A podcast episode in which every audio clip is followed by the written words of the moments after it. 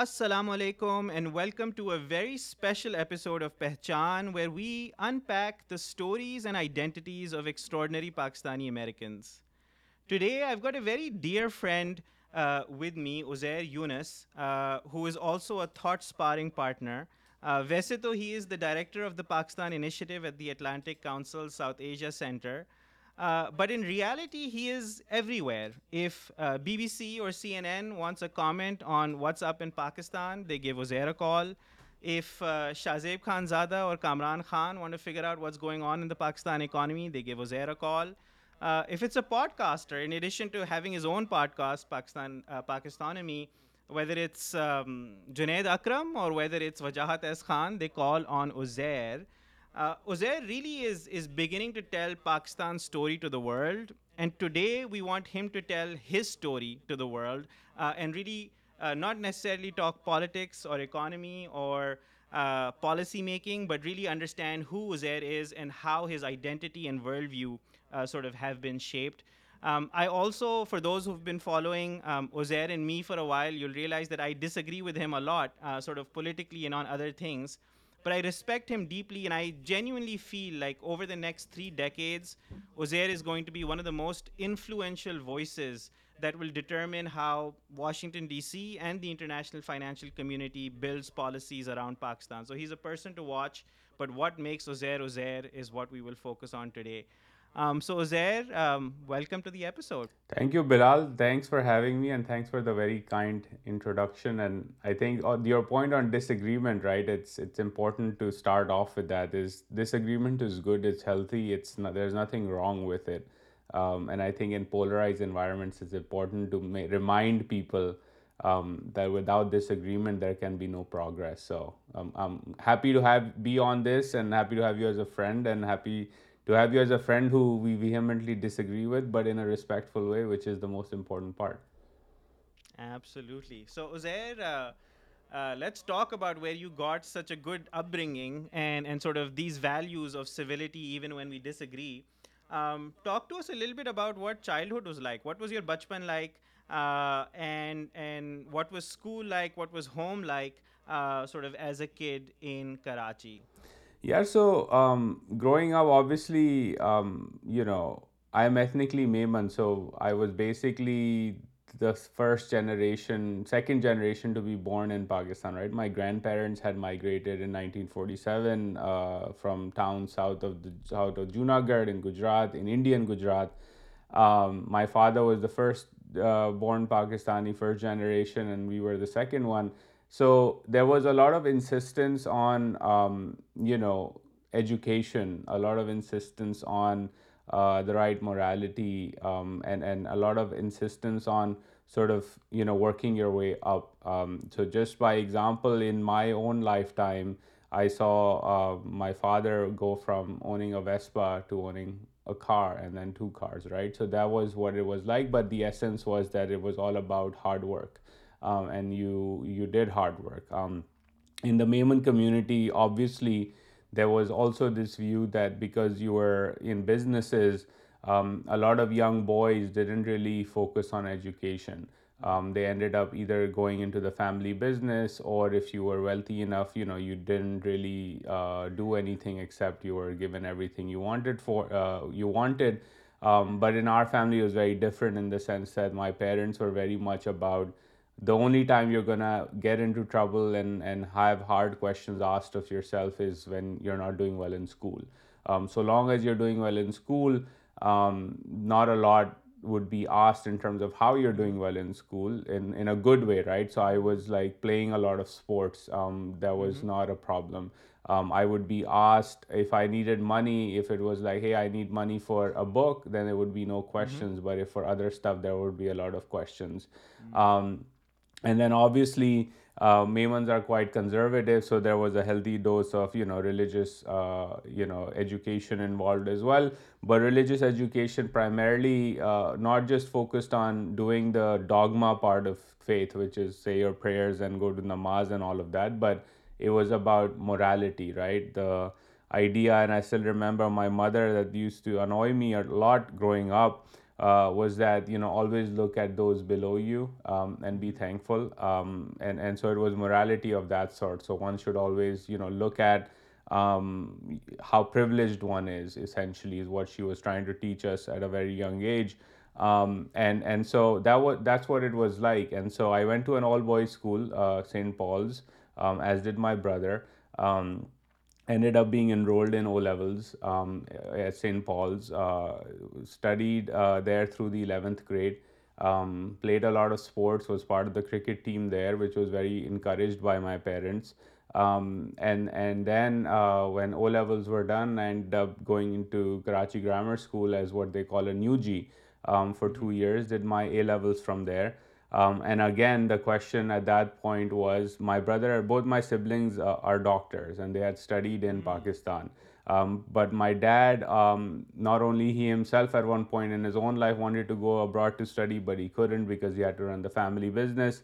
So he always, he was like, you should see and find a way to go abroad to study.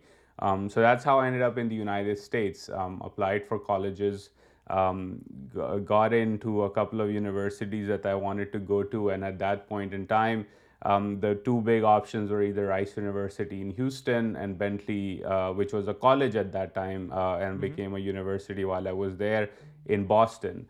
Um, and to me, uh, part of my own thinking, and again, this is where I give a lot of credit to my parents, they never imposed anything on me in that mm-hmm. sense, was that pick wherever you want to go, um, but you have a lot of family in Houston, so it might be easier. Um, but my view was I actually want to do the reverse. If I'm going all the mm. way from Pakistan to the United States, I want to be uh, on my own and not have that, comfort of being close to family, um, and be in a city like Houston where I have a lot of family, but I also don't like that town mm-hmm. for various other reasons we can get into.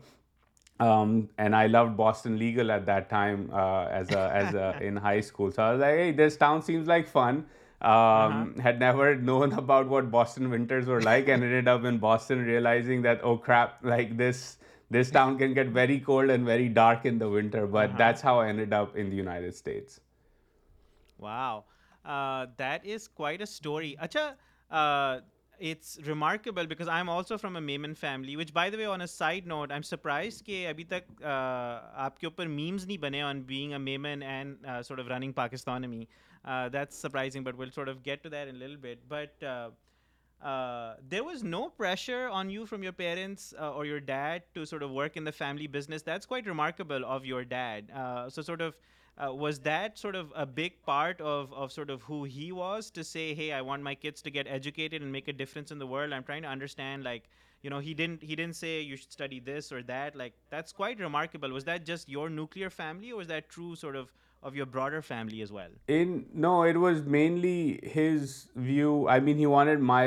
to become a doctor so there was a lot of pressure on my brother to bad to study and to become a doctor he did not want us to go to the family business and part of that I think was because himself wanted to go abroad but also part of it was that his view um, overall was that you won't be able to do uh, and succeed in this business uh, world. And the reason for that not was that he did not believe that we didn't have the skills or the smarts to do it.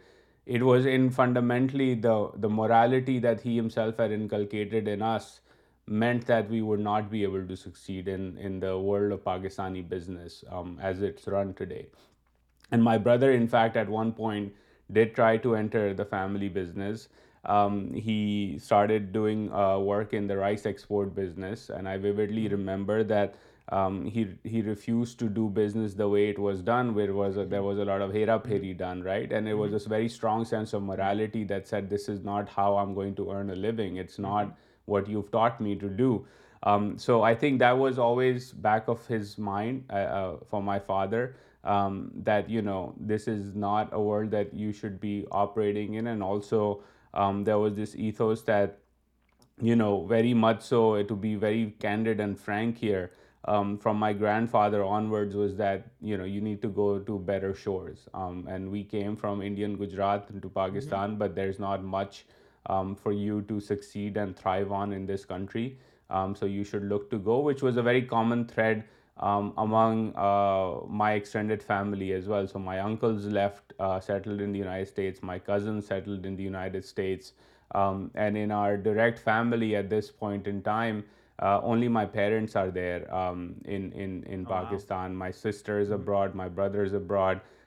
My part of my family on my maternal side directly is still in Pakistan, but most of them on the maternal side are abroad.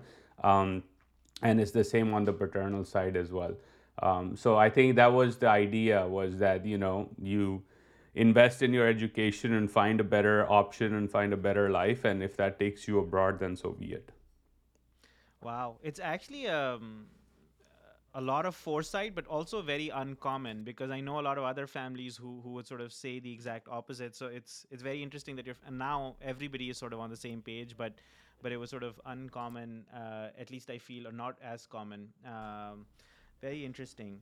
Acha, Ab, uh, let's come to you coming to sort of the US following Boston Legal. I've interviewed a couple of people for this podcast, and I've heard all sorts of stories, like people following their girls they liked, like all the way to the US. I've not heard of Boston Legal being the inspiration for landing in Boston yet.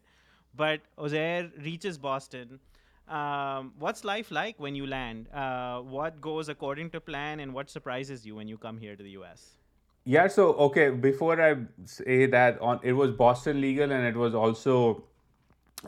بینٹلیلف because study economics and accounting and basically a business grammar and a teacher of mind had given you برشوریٹ I was I wanted to be an انسٹم banking and finance Um, and they had a wonderful trading uh, room in that mm-hmm. university. Still is there. It's an amazing, amazing school and has a very, really solid curriculum.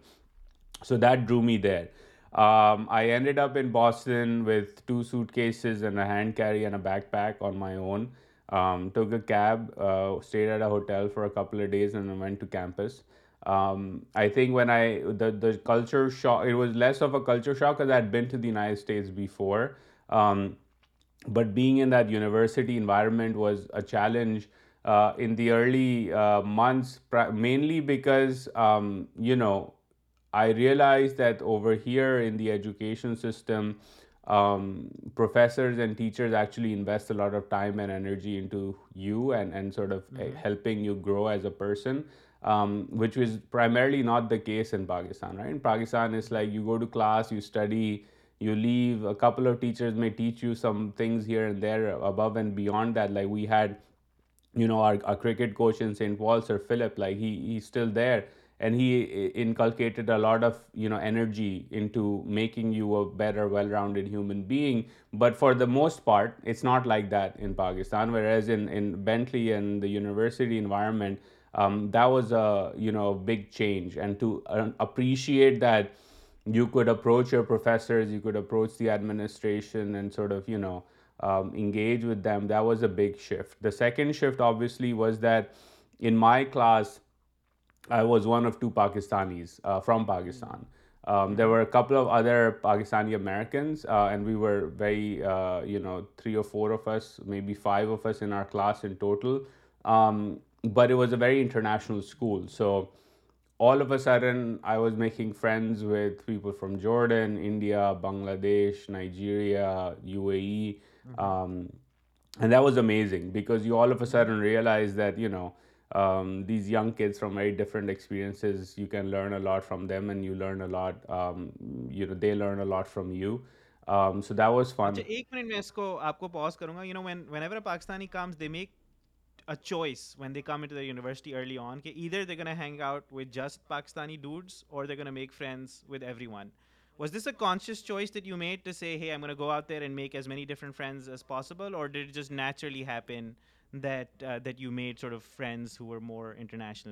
no so Bentley میں because Pakistani تو تھے ہی تو there was no option like there which was a conscious choice I ate made to not go to ہیٹن right because I did not want that experience I was very clear in my mind I wanted a very different experience than what is very typical of Pakistani is coming to the U S but Bentley had this culture still does of a very US, there's a group of Americans who hangs out, and there's a group of mm-hmm. international kids that hang out with some Americans that also are part of that group. So I ended up being in that international group. So our group of friends was very diverse. Everybody from Dominican and Panama and Colombia uh, to, you know, people from India, Pakistan, Bangladesh, and everybody in between, right? You can sort of go from west to east and mm-hmm. sort of picture what that mosaic looked like.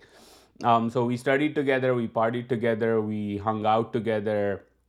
Even to this day, like, part of that experience is that if I go to countries, um, more often than not, I will just pick up the phone and WhatsApp or message a friend of mine on our group uh, and say, hey, I'm coming here. And I'll end up meeting a lot of my friends from Bentley because they're all over the place. So it was, the going there and having that experience was conscious. But once you're there, that mm-hmm. is your experience. There is no other way around it. Mm-hmm. Mm-hmm.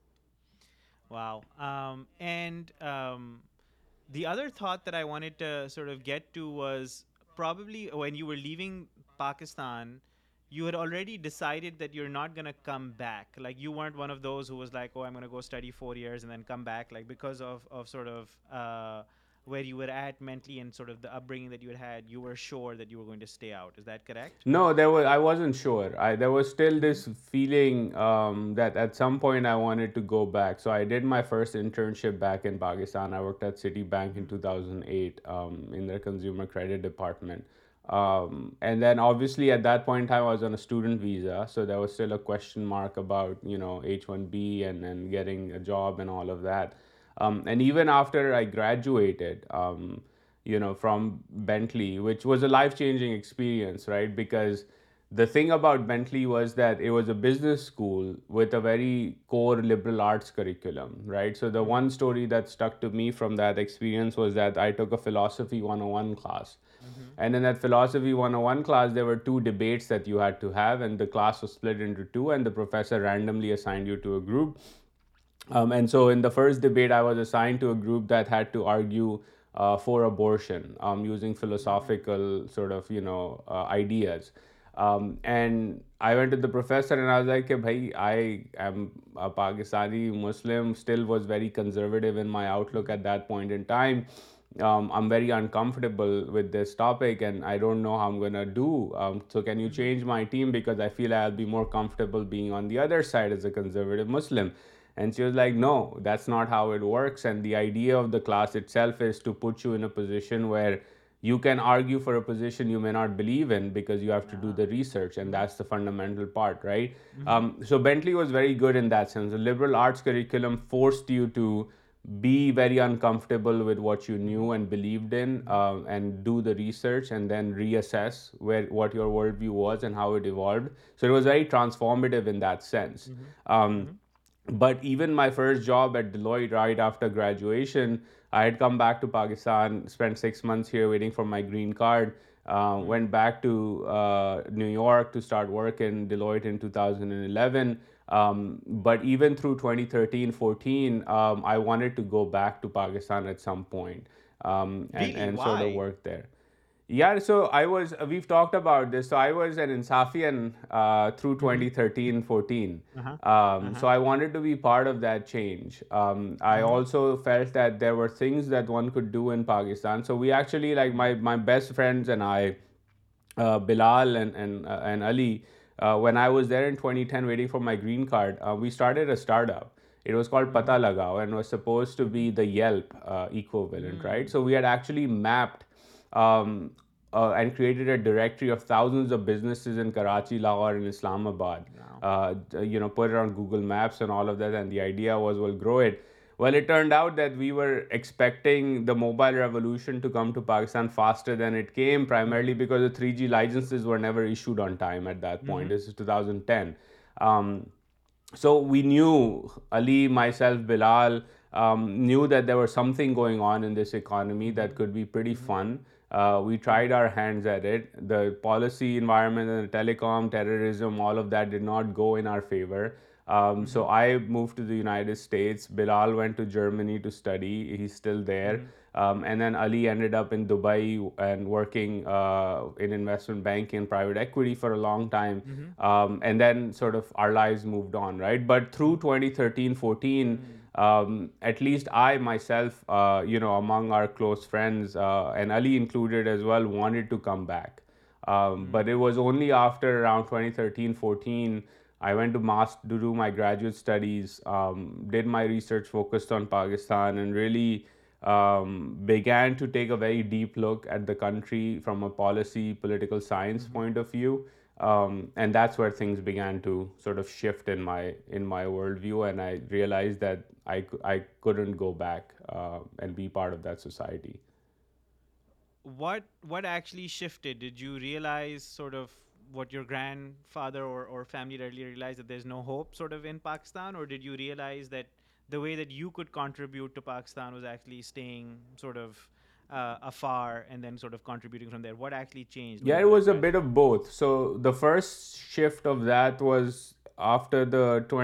thirteen election twenty thirteen election realising that you know my face in Imran Khan was misfounded, um, in the sense that what he was up to was basically a continuation of the old game that was being played in Pakistan, mm-hmm. Mm-hmm. where he was in cahoots with the military. That was my mm-hmm. first sort of awakening, and I realized that it's not going to go anywhere anytime soon.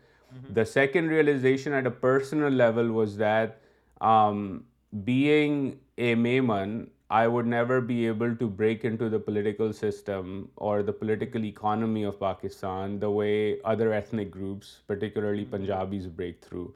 Um, and that point was there in my mind in 2014, 13 and 14, but it grew while I was at Fletcher because I was doing the research and I continued to hear that point repeated time and time again. Mm-hmm. And then I began seeing it in action as well, mm-hmm. right?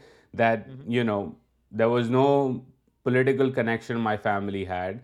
There was no influence um, my family had uh, beyond in the Maiman community. And the Maiman community, as you know, we don't do politics, right? So there was no way to open that door up while being in Pakistan on my own merit. It was simply not possible. Whereas over here in the United States, I finished my graduate studies Bentley gave me a full scholarship for just being an international student on merit, right? Opened the door of a new life for me. At Fletcher, I was, I had some federal loans through my green card. The U.S. government was helping me study and educate myself. There was a number of funds in the university funded by Americans to help me go do my research all the way in Bannu on the war on terror in Pakistan and understand from an academic perspective what was going on. Um, and then I came back from that master's, and my thesis advisor, Professor uh, Schultz, uh, sat me down and he was like, yeah, help me understand your background fully, right? So I explained it to mm-hmm. him, and he was like, so you're a bloody civilian. And I'm like, yes, I am, and I don't come from the core of the political economy of Pakistan. I'm not Punjabi or anything like that. And so he was like, well, I've had a lot of Pakistani students, you know, who are even ethnically Punjabi, but who are bloody mm-hmm. civilians who can't make anything shift in that uh-huh. country, right? So you're like, but you understand economics, you've obviously done, part of your research is focused on emerging markets and economic policy. So he was like, you should look into that space mm-hmm. um, as something that where you will have far more success um, at a professional level, at an impact level than anything else. And I was like, oh, that's kind of interesting. Um, and so I graduated, uh, was working for about 6 months in New York um, at a company called IBB Consulting. Imran Shah is a co-founder. I think we both know him. He's at the American mm-hmm. Pakistan Foundation as well. An amazing, amazing guy and an amazingly successful Pakistani. Um, mm-hmm. And he knew, Imran knew when I applied and worked uh, at his firm that یہ ادھر ٹکے گا نہیں اس نے کہیں اور ہی جانا ہے but he was like work here you obviously smart you doing well but if you wanna leave and do what you feel like doing in Washington or elsewhere it's fine so that's what happen six months later I had a job at Albright Stonebridge group Madeleine Albright's consulting firm and that's where I realized that, I could break into a firm run by a former Secretary of State of the United States of mm-hmm. America on my own resume mm-hmm. without any mm-hmm. connections, except the only connection I had was another Fletcher grad was there who said, I will push your resume through to for them to look at it, right? And beyond that, it's all you. Uh, versus going into Islamabad, let's say, there um, are no solid consulting firms on the public policy space run by former foreign ministers of Pakistan. Mm-hmm. And even if they were, I would never be able to break into them, because that's not how the system operates. So I very quickly realized that the beauty of America was that you could be from wherever you are. And if you push hard enough and work hard enough, you can break through whatever field you want to break into. Uh, even one as complicated and closed off from the outside looking in as political consulting work in Washington, D.C. And so I think the more I became part of this society, um, the more I realized that what my father and my grandfather believed uh, was right in that sense, that the West, uh, particularly open democracies in the West, um, provided you with an avenue to succeed unlike anything else. Um, and so invested your time and effort, uh, you would have far higher rewards doing that in a place like the United States than in Pakistan.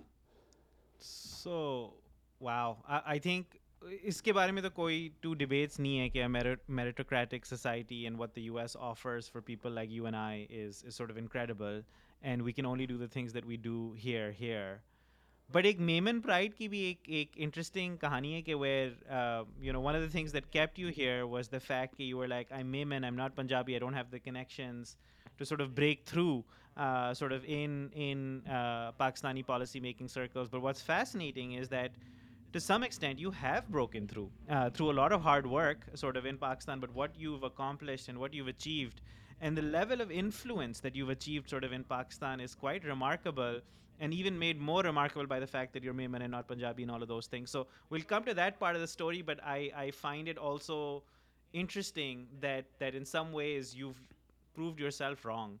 Uh, and whether that's true or not, I'll sort of come to you and sort of ask you at the end of this whether you feel that or not. But that's very, very interesting. ادرچنک on the ma'am in پنجابیلمی right I thinks wrong وےج particular groups in Pakistan politicise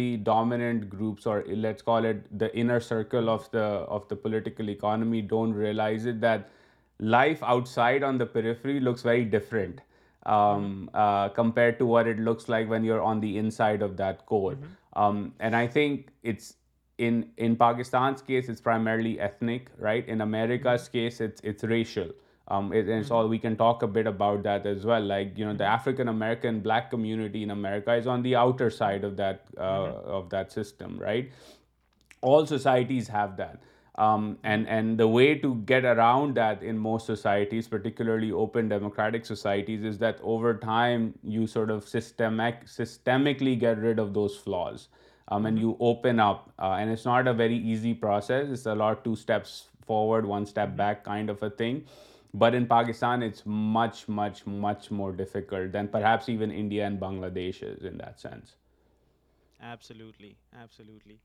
Um, اچھا اب I want to unpack the second vector this your life ایک vector تو یہ کہ Pakistan America America Pakistan ایک اور vector is you know you want to become an investment banker you Deloitte and then you go into Madeleine Albright's sort of firm and sort of move more toward the gravitational pull of D C and think tanks and policy making تو یہ جو pivot تھا it seems like you always wanted to make a contribution back to Pakistan make a difference there but where did this pivot sort of come from was it sort of grade school that sort of made you do this like where did you decide کہ okay I'm not gonna be anchored in New York and finance am gonna be anchored in D C and good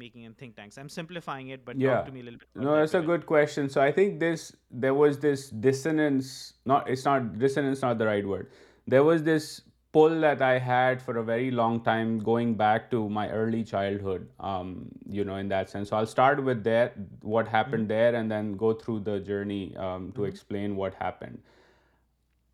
As I said, there was a lot of focus in my household on education. Um, and if mm-hmm. you wanted books, no questions asked. So one of the mm-hmm. great things my parents did, including my grandfather did, was that we had an insane amount of subscriptions of eh, newspapers and magazines.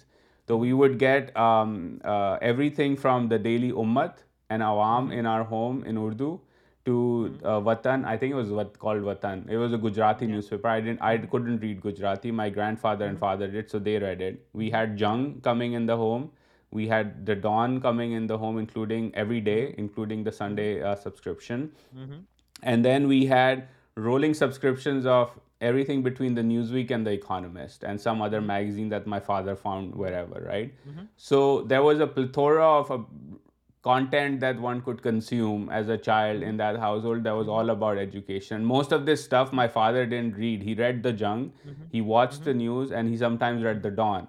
But the rest of that stuff was just hanging out there, right? Mm-hmm. So my brother or my sister, especially me, would just pick up, right? And so I was fascinated by global developments and news mm-hmm. and politics and things like that uh, from a very early age because of that, because mm-hmm. I had that exposure.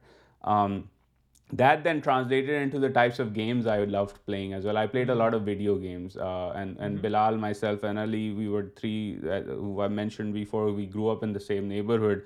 We would play a lot of video games um, together.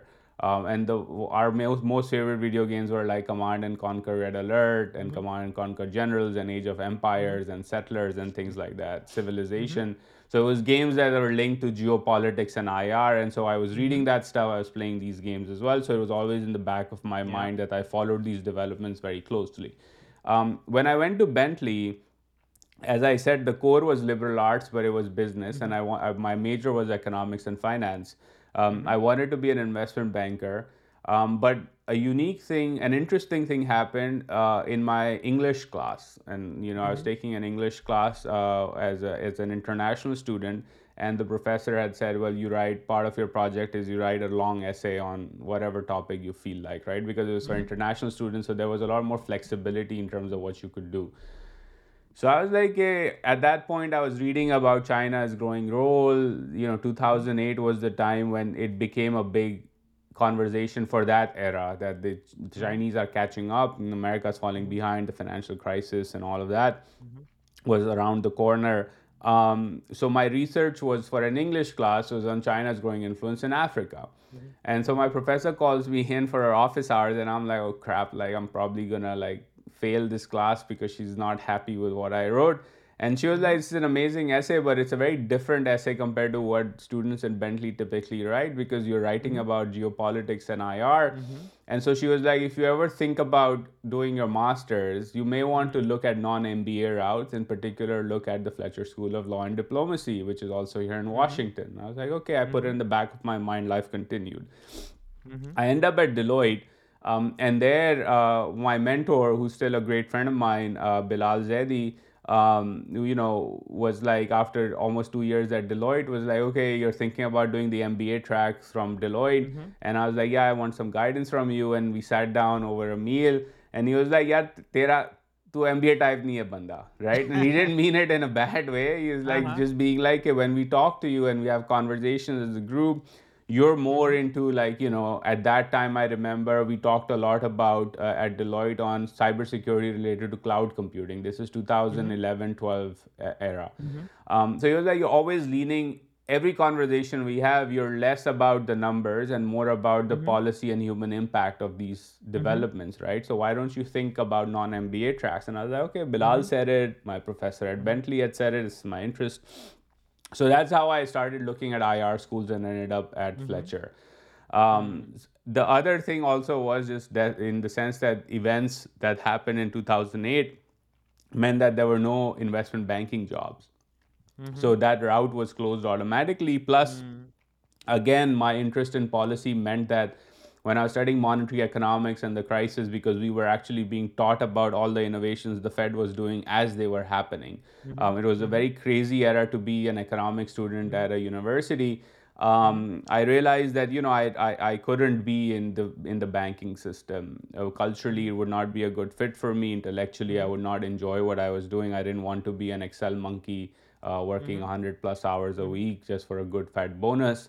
Um, so that the combination of all those things uh, took me in a different direction, and Fletcher opened up, because Fletcher's course, uh, the way the curriculum was structured, was very, very flexible.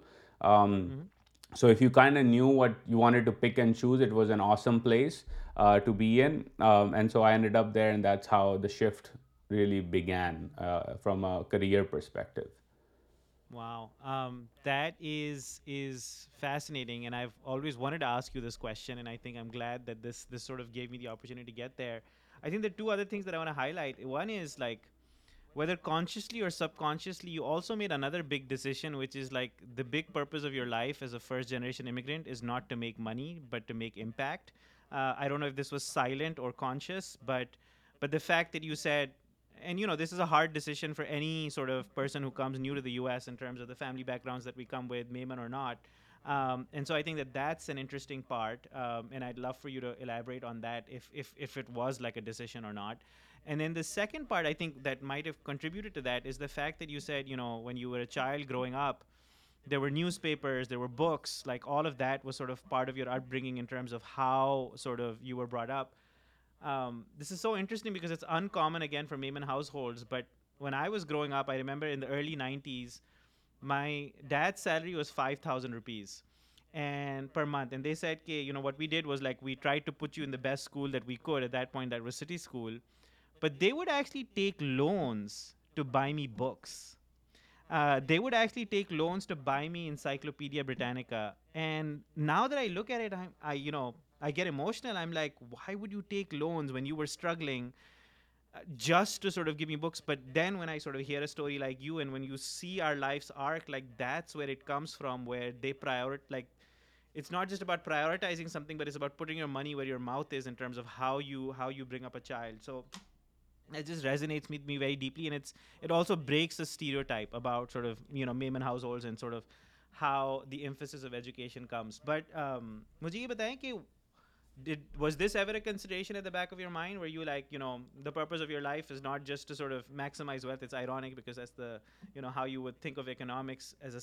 but was you know what I eventually make impact in سوھر Pakistan or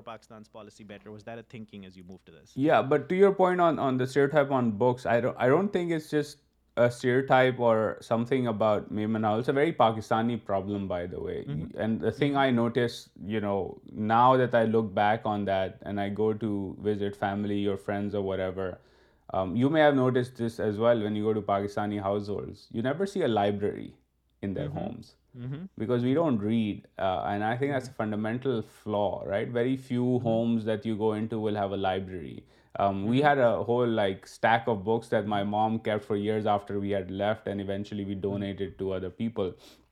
But this the same experience like you, right? We were, you know, it wasn't as if like there was uh, I'm mindful that we had a lot of privilege, which is how my mom always inculcated in us, look below uh, you, not above you, to have more is something you mm-hmm. should think about. But it was the same thing. There was a computer in the home with the Britannica CD-ROM that would come out, and if I wanted anything related to computers more often than not if my grades were doing fine or my brothers grades or my sisters grades were doing fine we would get that thing right because it was all about education modernisation was the thing internet پہ سوال نہیں ہوتا تھا as long as your grades are doing fine I stuff like that but to the point on on side of you know impact or maximising wealth Um, it was a conscious decision. Um, I knew going into grad school um, that there would be a decline in the near-term income I would earn. And in fact, when I left Deloitte, went into grad school, and then got my job at the Albright Stonebridge Group, actually my paycheck was about 15% less than what my initial paycheck at Deloitte was as an undergrad. Wow. Right? Uh-huh. So it was you had to consciously make that choice, mm-hmm. but knowing that's the direction you want to go in, and ultimately you'll mm-hmm. catch up if you sort of, work hard enough in that field, mm-hmm. and that's how it is. So when I, for example, talk to particularly immigrant uh, aspirants who want to be in the policy and think tank community, the first question I ask them is to think about their family's financial security needs. Uh, mm-hmm. I had the privilege in the sense that uh, my father has his own business, um, mm-hmm. so there was never that demand that I had to be the mm-hmm. sole breadwinner. And even if that was there, at some point, if it came up, I knew that my brother, who's 8 years older than me, uh, and my sister, who's 5 years older than me, are both doctors. And my brother's in Australia as a doctor, so that base is covered right? So that gave me a lot more financial freedom to do my own thing and sort of have a longer runway, because I did not have that uh, thing in the back of my mind that I had to be a breadwinner for my family, right? ز گیپلیج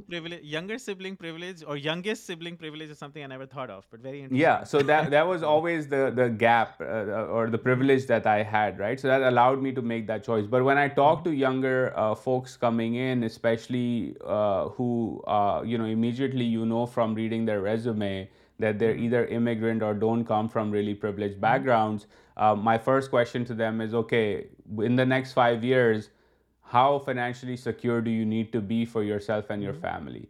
And if the answer is I need to be very financially secure, then my answer to them is this perhaps is not the right field for you at this mm-hmm. point in time. That does not mm-hmm. mean, again, and we can talk about this, it does not mean you cannot have an impact on policy or anything else that you're willing to do. There are very many avenues to do that. But being directly in the policy consulting or especially the think tank uh, space or academia space um, you have to sacrifice near-term financial well-being, um, at least in the sense that if you're an economics and finance major, you could earn a lot more money uh, going mm-hmm. into the traditional route that economics and finance majors go uh, versus mm-hmm. being at an economic think tank, let's say, in mm-hmm. Washington or New York or London or whatever, right? So you have to think about that, yes. No, absolutely. And that's a very important uh, sort of moment. And it's it's very interesting to see sort of young Pakistani Americans do that across a number of different fields. So not just when it comes to this, but sort of whether it's into arts, whether it's into other, uh, politics. Like it's interesting to see Pakistani Americans, uh, young Pakistani Americans make different decisions than what you would typically expect. Um, very interesting. Acha, now Zair, walk us through uh, from Albright Stonebridge Group. Walk us through your journey so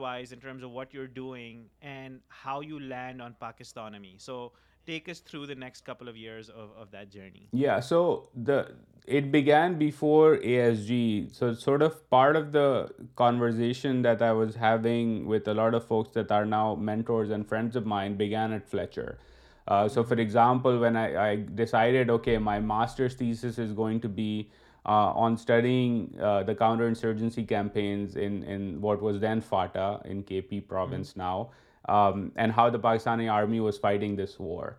Um, mm-hmm. And I was approaching it from an academic front in terms of understanding academic frameworks and then applying them in Pakistan and saying, okay, based on these uh, academic frameworks, mm-hmm. um, is the Pakistani army going to win this war or not? and what are mm-hmm. the conditions under which it will win this war. Mm-hmm. So uh, when I decided to do that, um, I began connecting with folks like Shuja Nawaz Saab and Musharraf Zaidi and others, right? That was my first interaction with them, and they were all very mm-hmm. helpful um, in the mm-hmm. sense, like even Neha Ansari, who's now based in DC, she was at Fletcher did her PhD um, actually in sort of assessing drone warfare. Um, mm-hmm. Professor Schultz had been her advisor, and uh, he was like, you should talk to Neha as well. Professor mm-hmm. Jalal was at Tufts at that time, and she was very helpful as well.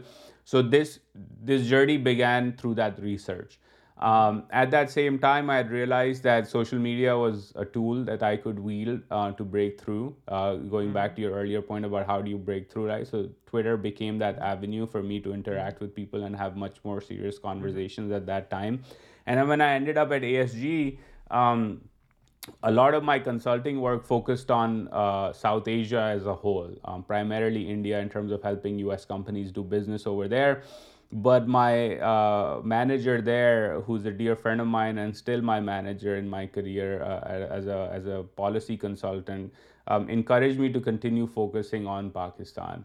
Um, and so he was like, this is something you follow if you want to publicly write or engage or host events or go to events. Don't ever feel the need to ask me for permission, right? Mm-hmm. Just know uh, that this mm. is an open avenue you should focus on. Um, and so through that, I just in Washington began to be connected with the broader South Asian watchers, Pakistani watchers community. But Pakistani watcher community here in this town is, you know, not more than 2 dozen people, right? Mm-hmm. You begin building relationships with them as somebody who's young, breaking into the field. Um, and so that's how it began. Uh, but part of that effort consciously from 2016 onwards was that I had goals in my mind that I wanted to mm-hmm. study certain parts of the political economy and mm-hmm. write about it and understand mm-hmm. it. Um, and so it grew from there. Um, and so in the sort of run up to the pandemic, I was thinking about like starting a podcast. My manager and I talked about starting a podcast for our work. Uh, it never really went anywhere, even though we bought a whole lot of equipment. And then eventually I want do this on my own Musharraf had become a good friend of at that point in time so having a conversation him was like یار میں سوچ رہا ہوں ایک ایک economy پہ جو ہے نا پوڈ کاسٹ اسٹارٹ کی جائے and you was like why I'm like because I am already having these conversations with people there private conversations but I feel like we should be having these conversations in public there is an entire community of these folks understand these things and I am learning a lot from them but when I turn on the television I don't hear these conversations. Mm-hmm. And people that I then talk to after having these conversations, uh, who have not had these conversations or listened mm-hmm. to some of these folks, have a very different view about the political economy of Pakistan. Mm-hmm. And he was like, you're absolutely right. And we were thinking about starting a podcast at Tabad Lab. Do you want to just co-brand it? And we'll provide you some support where mm-hmm. you need it, but you can run with it as you want. Um, so that's how it began. Initially, it was audio only. Mm-hmm. حرم حسین dear dear friend my in came on episode one if you listen to the episode his fan goes on in the background on his laptop in halfway through is very hard to listen to him doctor Atif Mian was I think the number four number five guest who had so he was very you know gracious to give us time to podcast that was just getting started اور new only And then we switched to video because I realized that uh, more people were watching YouTube in Pakistan than listening to audio-only content. Mm-hmm. Um, but essentially, the idea for that was, if I'm having conversations with really smart people who know what they're talking about, mm-hmm. then we should at least put it out for the public initially Musharraf and I thought کہ اس کو پانچ سو ہزار سے زیادہ لوگ نہیں سنیں گے we've done hundred fifty episodes now hundred fifty one and so over thirty thousand subscribers and it's it's people who meaningfully engage and listen to that content right so and and the thing also is that about forty to forty five percent of the audience on YouTube of that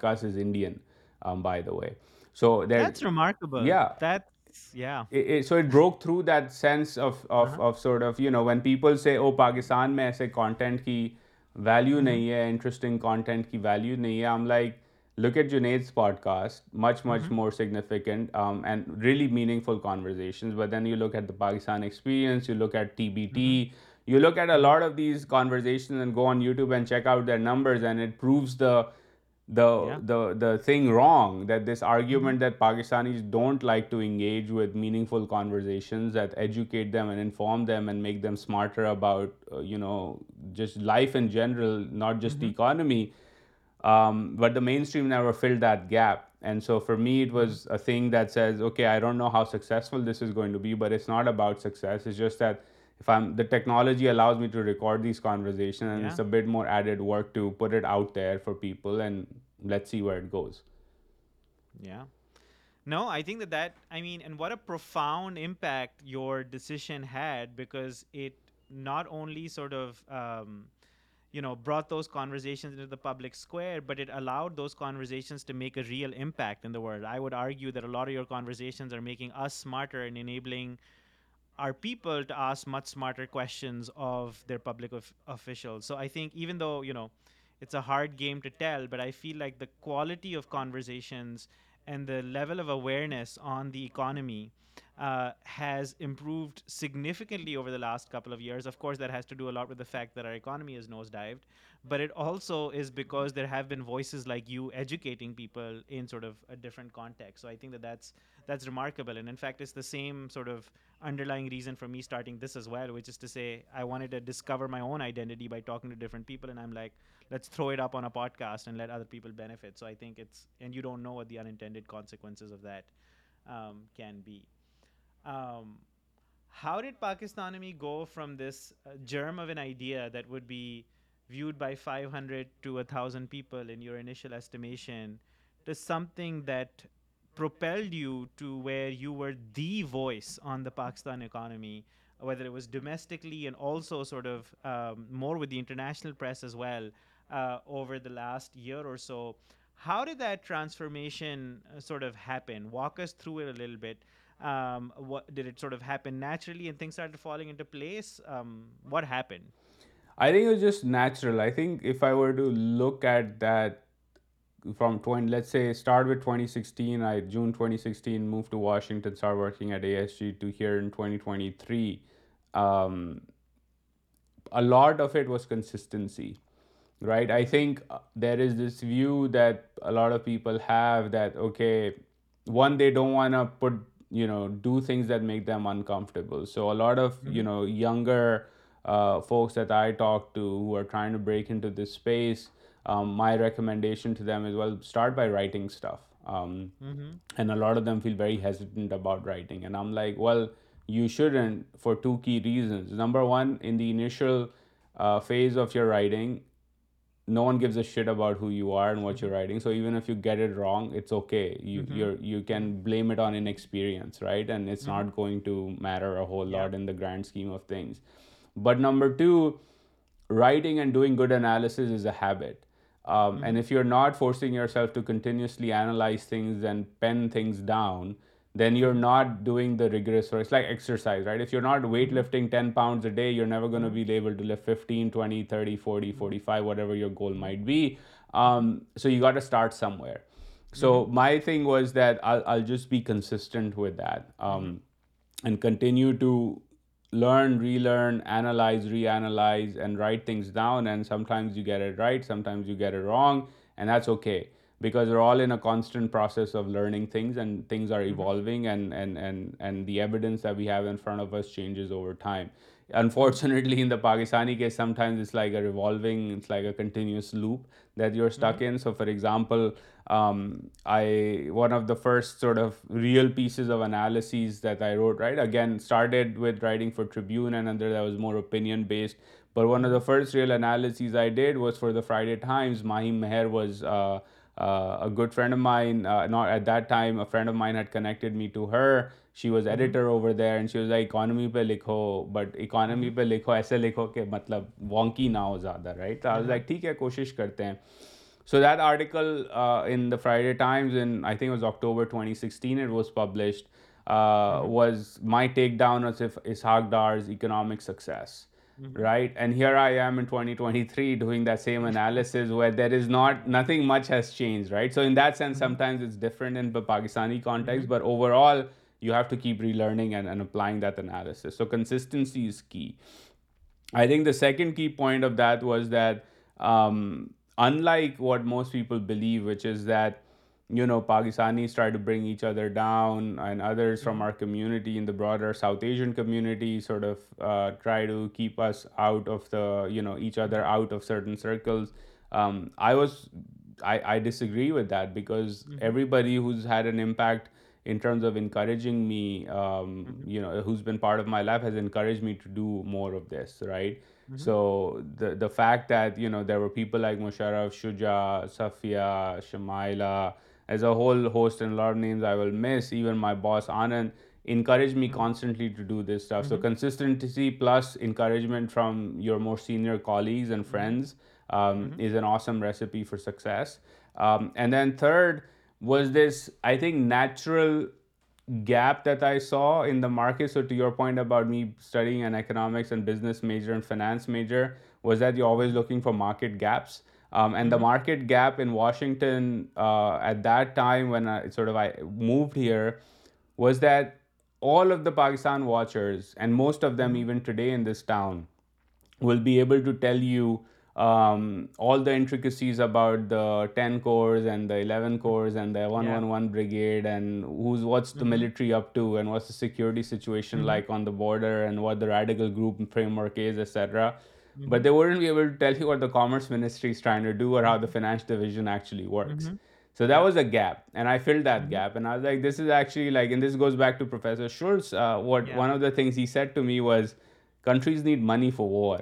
And if your Yeah. country doesn't have money, how is it ever going to mm-hmm. fight a war effectively, right? Yeah. Um, so I filled that gap. Um, so I think mm-hmm. those were the like consistency on my own, sort of remaining focused on what I was doing, regardless of how much traction initially one got. Secondly, encouragement uh, from a lot of people who mentored me and uh, encouraged me to do what I was doing at that time and even today. Um, and then third, knowing that there's a gap here and moving very aggressively to fill that gap because not only it's something I am interested over time from an intellectual professional career perspective though are the person for because there is nobody else does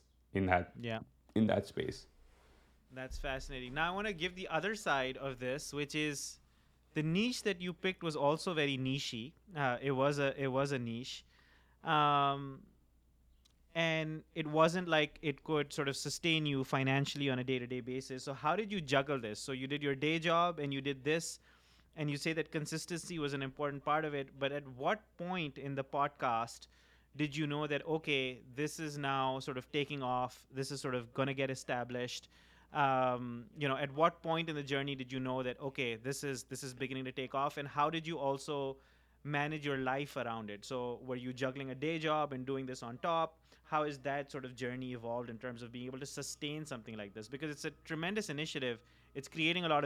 will be lucrative for you long term but how you and this is for the young listeners out there how do sustain doing something like this well so the podcast both Pakistan Um, they're a way for me to engage in conversations and learn uh, from folks, and use my own analysis mm-hmm. and put it out there. Um, so I don't ever see them becoming like a financially or professionally mm-hmm. lucrative thing in the economic sense of the word. Mm-hmm. Um, they're lucrative professionally now uh, because it's helped me build my own profile as in terms of thought leadership, which is good if you're doing policy consulting work. But my day-to-day job, uh, I have two day-to-day jobs. One is uh, as VP at the Asia Group, where I do policy consulting work for private sector clients. Um, and the other is at the Atlantic Council, uh, marshalling their Pakistan initiative within the South Asia Center. Um, I have to juggle those two roles, and it's increasingly becoming a bit challenging, but it requires a lot of time management, um, mm-hmm. which means that I have to run a pretty decent calendar and know what I'm up to at what point in time. Um, so that's important because the Asia group job in particular is very demanding in the client side of things, so you can't mess that up. Um, mm-hmm. The Atlantic Council think tank one, because research and programming has a different tempo to it, you can plan far mm-hmm. longer in advance and sort of move through that. And if certain crises happen, you adjust. Um, the podcast itself, you have to fit in. So Nazuk More, we typically record um, either early morning Eastern time uh, during midweek, uh, which is like 6, 7 a.m. Eastern for me, um, or on weekends uh, if the longer episode is. So like we're recording this today. Um, right after this, I'm going to be on with Amber and record Nazook mm-hmm. more, right? So you have to manage that time. Mm-hmm. And then I think on the other side of this is that you have to sort of treat it, if you're treating it as something that you don't enjoy, um, then you're going to burn out, right? But for me, I actually enjoy these conversations. So I'm more than happy to wake up at 6 a.m. in the morning to have a conversation with the country manager for Visa, because I want to learn about what they're up to in the country and how they're seeing the market. Um, and that to me is a wonderful start to the day, because I enjoy those types of conversations.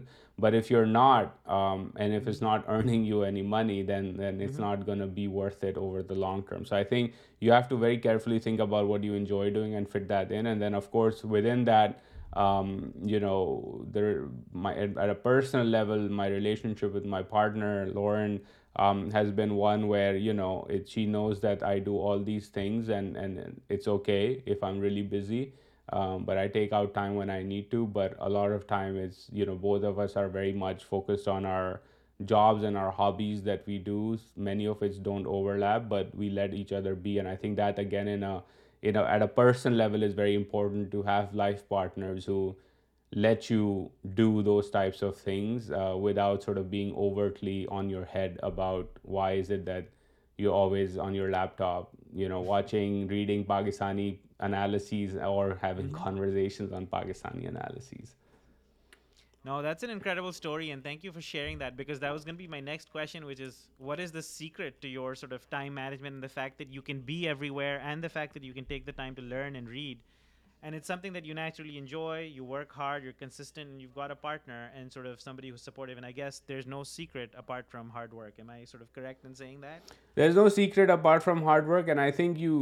Of focus گیرن to this habit of try to find the best practice of time management اور know those but it's much more important to know how you operate right so for example a lot of folks that I know write in a very organized way. So they will, mm-hmm. when they know they're going to write an article or an analysis, they'll make an outline and they'll do the mm-hmm. research and they'll fill in that outline. And it's a very regimented approach and it works for most people. It's amazing. Mm-hmm. I tried doing that. It doesn't work for me. Like there's no way I've tried, following that script and it's not going to happen. So how do I do my analysis and I write?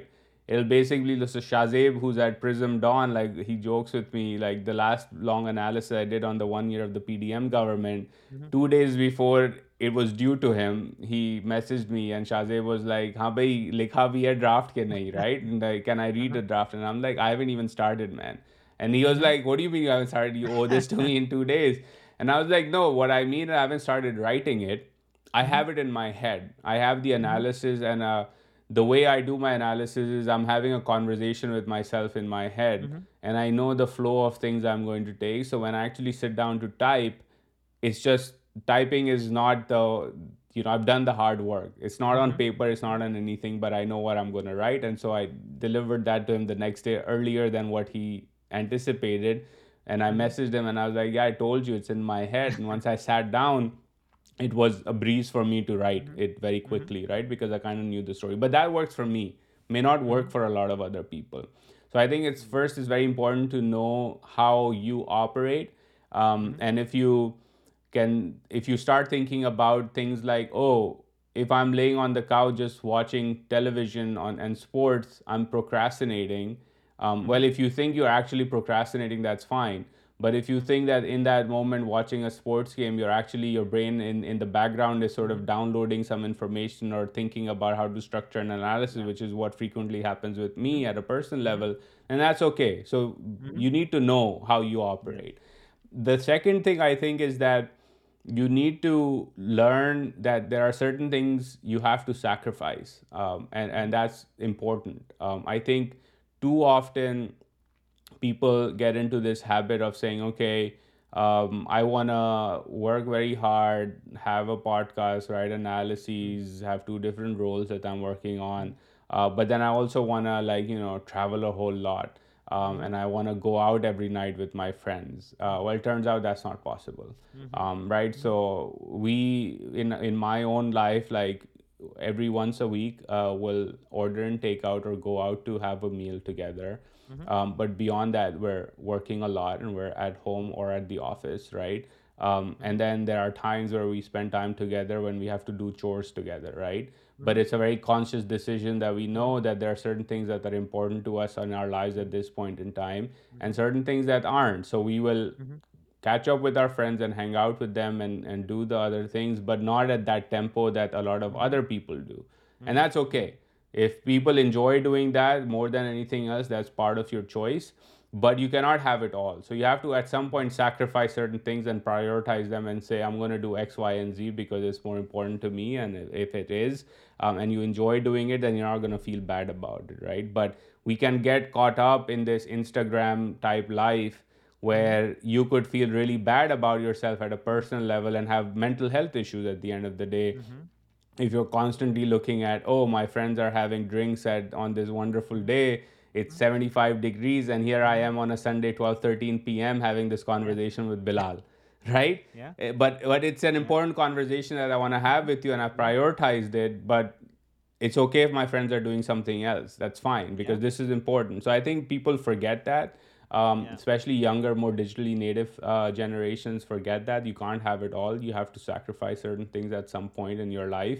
Uh, and then the third thing is, it's a bit of a cliche, but it's less about having like a 3-5 year plan, uh, something I don't do, but you have to mm-hmm. have Mm-hmm. an annual plan. You have to set Mm-hmm. goals for yourself professionally and personally in terms of things you want to accomplish this year, Mm-hmm. and know every quarter or every few months sort of assess, okay, and professionally, right? So my goal would be and starting in 2016, I would say, okay, I want to write at least 3 analyses uh, and mm-hmm. be done with that, right? So I would hold myself accountable for that. Mm-hmm. And it would be, okay, I want to write a longer report. So how do I go mm-hmm. about doing that, right? Oh, and I mm-hmm. have a certain amount of conversations with people that on topics that I want to learn about. So you have to set annual goals. If annual is not your thing, if it's quarterly, if it's half yearly, I feel annual is good because you kind of run into the holiday season. It's easier to assess what you did and what you didn't do. Um, mm-hmm. But you have to set goals generally in life mm-hmm. and hold yourself to the highest accountability in that sense and say, if I'm sitting in January and I say I want to mm-hmm. do these 3 things this year, and if I'm halfway through the year and I haven't done them, then that's a problem. But at the same time, if I'm halfway through the year and I've done 5 things, not 3, then perhaps I wasn't being as true to myself in terms of the goals I was setting, right? So you have to recalibrate. Um, so that would be the way in which I think uh, folks should think about not only their professional but their personal life as well, because goal setting is not just a professional thing, it's about your personal thing as well. You'll enjoy weightlifting, you enjoy hiking, you enjoy doing certain other things. So set that goal and make that happen, and then it's easier to prioritize than to say, okay, this is my goal, that's not my goal. Is a certain activity over the next 2 months going to help me achieve that goal? If the answer is no, then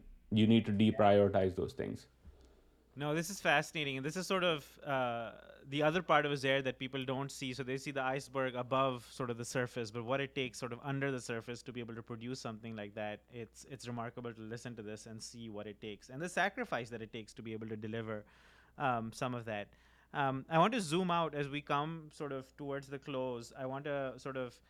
much couple of thread about ask How do you think your identity has evolved um, sort of through your life, sort of, and by that specifically, I want to sort of unpack sort of being Pakistani or growing up Pakistani, moving to the US. At what part did you start considering yourself sort of Pakistani American? Do you consider yourself Pakistani American, more Pakistani? How has sort of your identity evolved um, degrees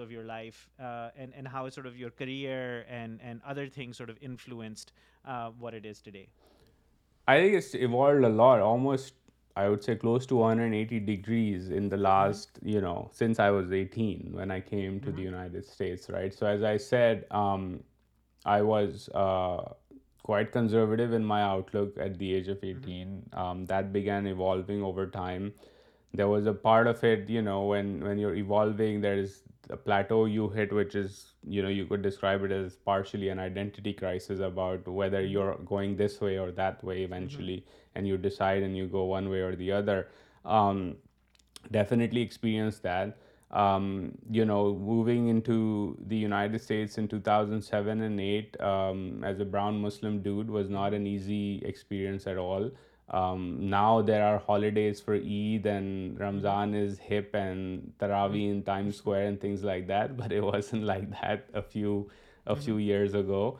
Um, so there was definitely part of that. And then over time, um, I think I began to see myself more uh, uh, as an American Pakistani, and I see myself as an mm-hmm. American Pakistani today as well. Um, and part of that reason is not just that I live here and I'm a US citizen or anything like that, is that the values that I now hold dear in my own mm-hmm. sort of sense, in my own moral compass and ethical mm-hmm. compass, um, are very American values. Mm-hmm. Um, and what I tell to a lot of Pakistani Americans uh, and Pakistanis of my friends who are Pakistanis abroad uh, in Pakistan, uh, that I say to them is that look around the world um, and look at um, where you see Pakistanis wanting to go to have a better life. Um, mm-hmm. Not only wanting to go to have a better life, but where they actually have an amazing impact in communities that they're a part of. So whether you mm. look at Houston, Chicago, New York, LA, Silicon Valley, random towns in Ohio and uh, mm-hmm. on the outskirts of Pennsylvania and things like that, you will find not just Pakistani Americans, but Americans of any descent um, mm-hmm. thrive. But let's stick to the Pakistani Americans. Then you will find them in London, in Manchester, and mm-hmm. things like that. You will find them in Australia. You'll find them in Germany. Yeah. These are all open, liberal, democratic societies um, mm-hmm. where we thrive and we succeed and we make the most out of what potential God has given us or what we've created for ourselves through our own experiences.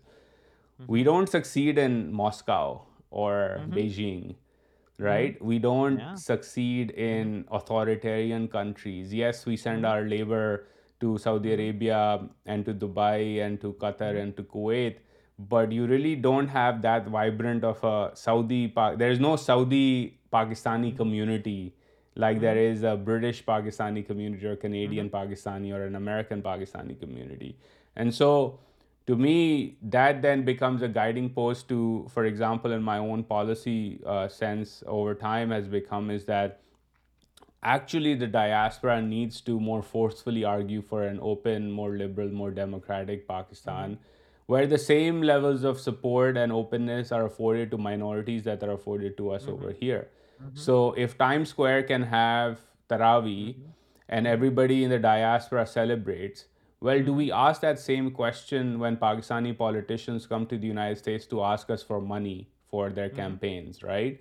Or when they come to meet us to ask about policy, do we ask them, hey, I know you love the fact that the United States has opened a brand new mosque in city X, Mm-hmm.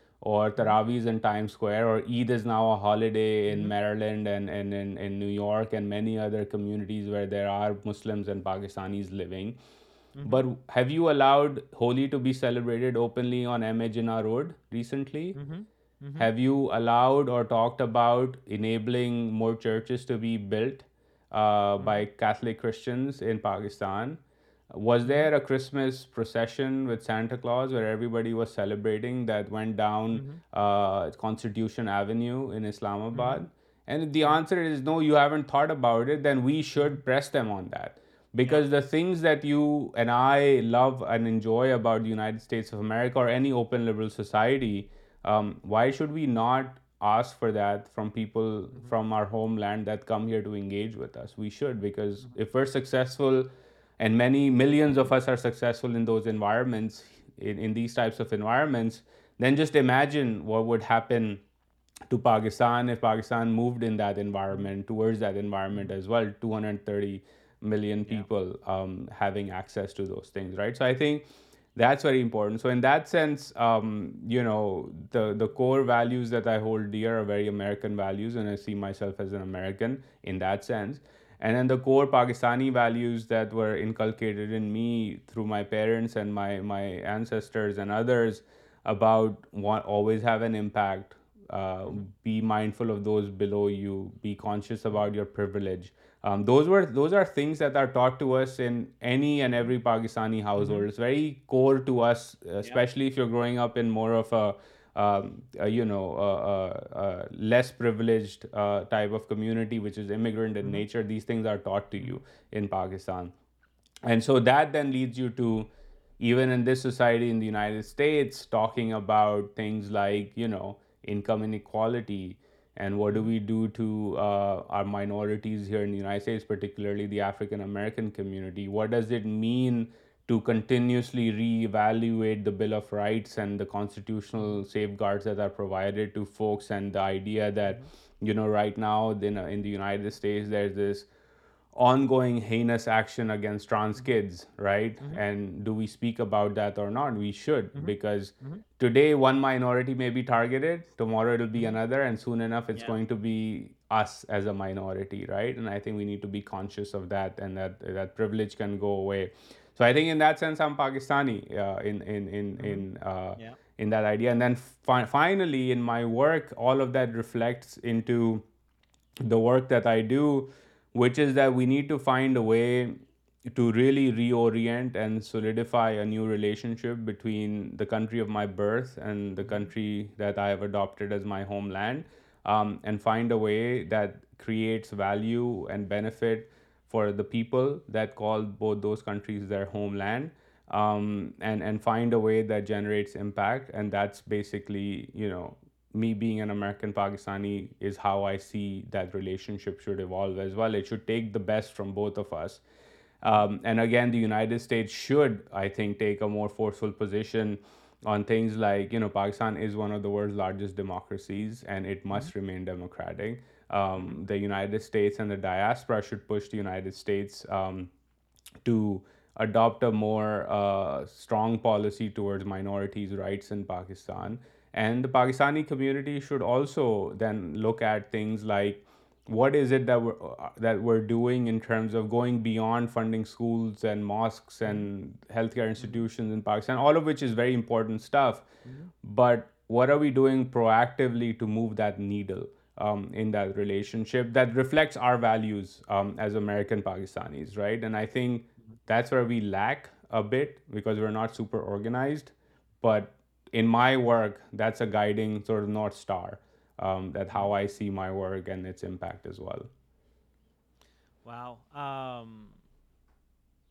the outcome were very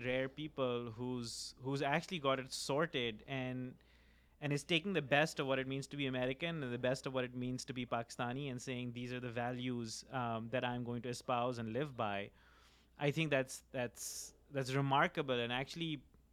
much more rare than you would imagine. Uh, uh, the one layer deeper question that I have, and sort of very quickly, was the process as clean as you're making the outcome sound? So the outcome is very clear now in terms of you're taking the best values of what it means to be Pakistani and American. And there's such a joy that you bring to when you discover your roots or identity. You went to India and discovered your Maiman roots. But it feels um, very easy and effortless when it comes to Uzair figuring out his identity. Was the process of getting as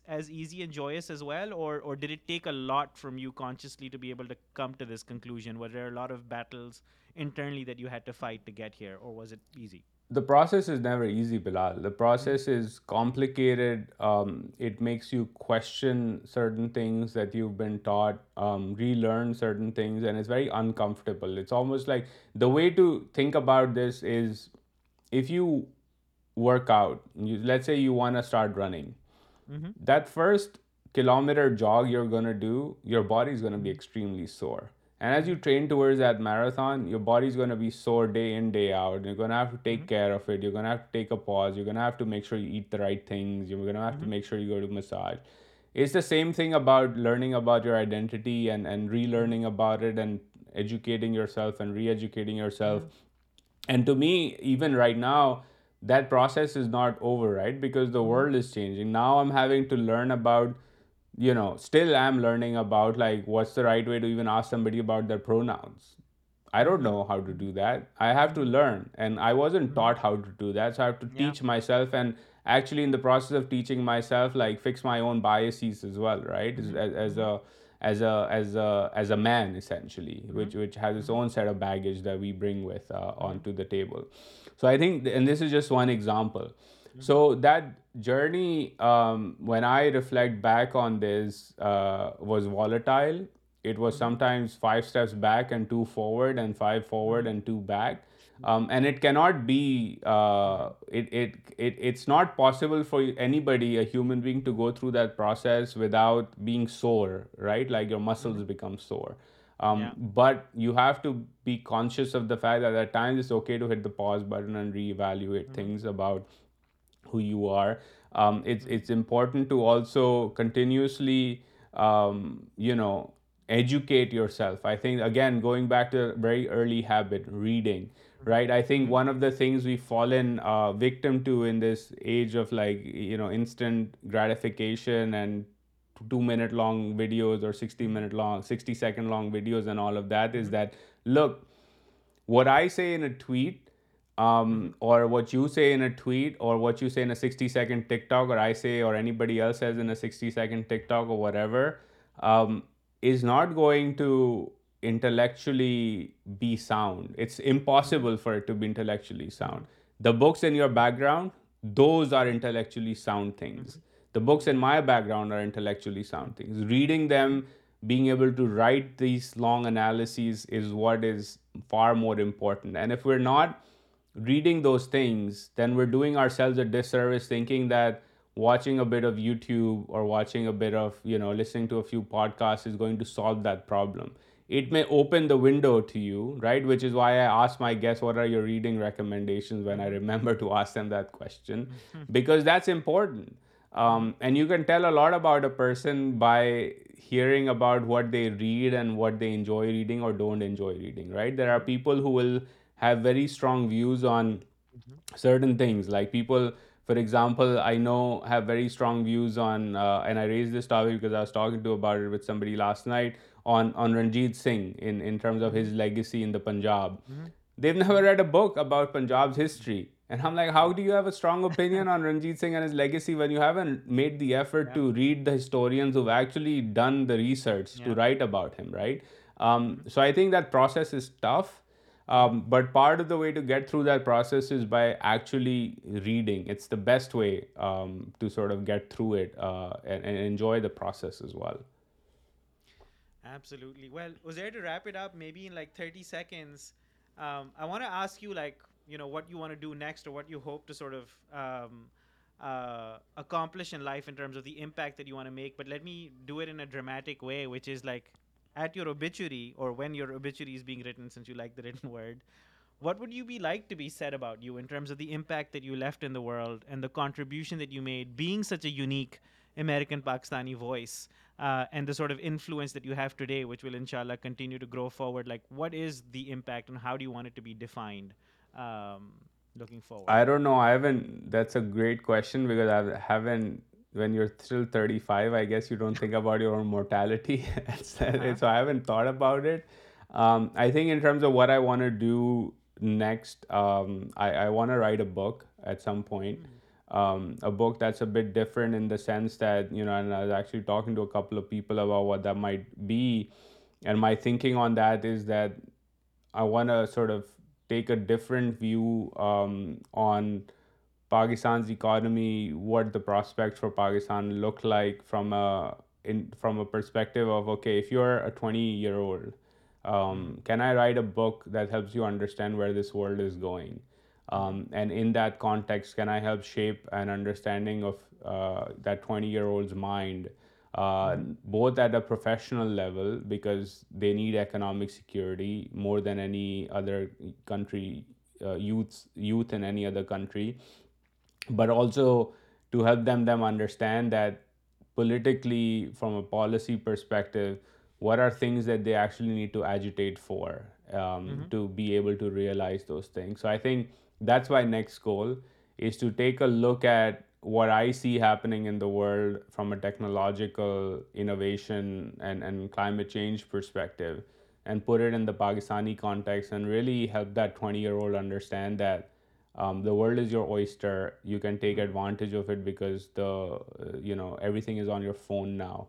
Um, but you first need to explain to them uh, where this is going, because I think the biggest disservice we've done to successive generations of Pakistanis um, is to not impart to them meaningful education and meaningful facts that are rooted in rationality, logic, scientific method, and truth. And I think that was, again, talking to your point, uh, going to your point about my own journey, that was the hardest part, um, about, uh, growing up essentially was to pick up the books and realize that a lot of what was taught to me in the curriculum that I grew up with, even though I was privileged enough to study O and A levels, mm-hmm. was absolute crap. Um, mm-hmm. Right? And that's not how the world works. And the example that still stuck to me vividly, um, and we can close on this as well, is, you know, I knew about 1971 from a very Park Studies angle until I came mm-hmm. to Bentley in 2007. Uh, made friends with a couple of Bangladeshis who had a very different perspective on it. And I was taken aback by, okay, this clearly, both of us can't be right here. So what is the truth, right, was the question. So I go into the library and I'm looking at books, and at that time, the most accessible book I found on this topic was the Blood Telegram. Um, mm-hmm. And uh, for those who haven't read the Blood Telegram and are interested in this topic, read it. And I picked up the Blood Telegram for two reasons. One, I was like, okay, this is the American view of what mm-hmm. happened. Um, and the American view, at least the way we're taught about 1971, is that America betrayed Pakistan. And I was like, okay, I want to learn what the Americans think about this, mm-hmm. um, because this person was at the State Department in Dhaka, and the telegram was actually being written by him within the State Department. Um, mm-hmm. But then the second part of this was that I wanted to get the take of uh, from a very human perspective about what somebody saw um, mm-hmm. happen. And the reason why that second part was important to me was because I had heard stories, very few stories, few and far between, from my own family, from my father and my grandfather, about what was going on in East Pakistan, because we had some business there, and like Memans were mm-hmm. doing business in mm-hmm. the jute industry, right? A lot of it. Um, so I was like, okay, let's read it. And when I read it, my mind was blown right, about what happened over there. Mm-hmm. We don't teach the Hamoud Rahman Commission report. It's been leaked. It's not a public document in Pakistan. Mm-hmm. So I think that, as an example, to me was part of the thing that helped me wake up from that slumber. As somebody mm-hmm. put it, like the green tinted glasses were beginning to be clear. Um, and all countries have their own version of an ideology or the truth.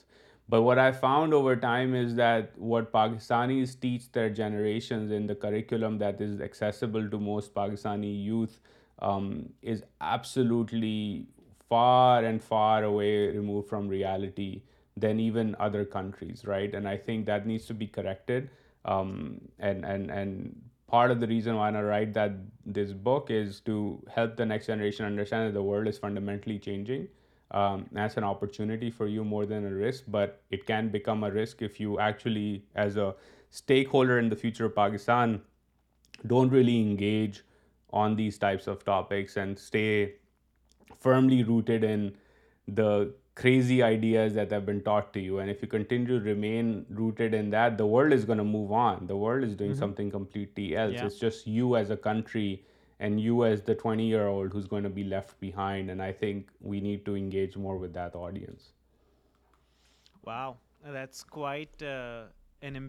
impactful of project that you're undertake wish you the best of luck I think one of the things I'd be pondering about podcast is I like Uzair has a very hopeless helpless job which is to always deliver bad news like the Pakistani economy is never sort of in a good shape for you to talk about, and even sort of what you're talking about challenging very foundational notions of what it means to be Pakistani, a green-colored sort of lens.